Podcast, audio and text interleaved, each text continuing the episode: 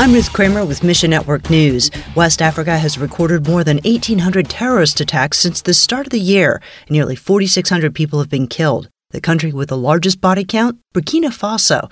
Todd Nettleton with the Voice of the Martyrs USA tells us that most terrorist activity in West Africa comes from radical Islamic groups fighting for a Muslim caliphate. The Voice of the Martyrs is working with pastors in Burkina Faso and training them how to do ministry in a persecution context. Pray for their courage and strength.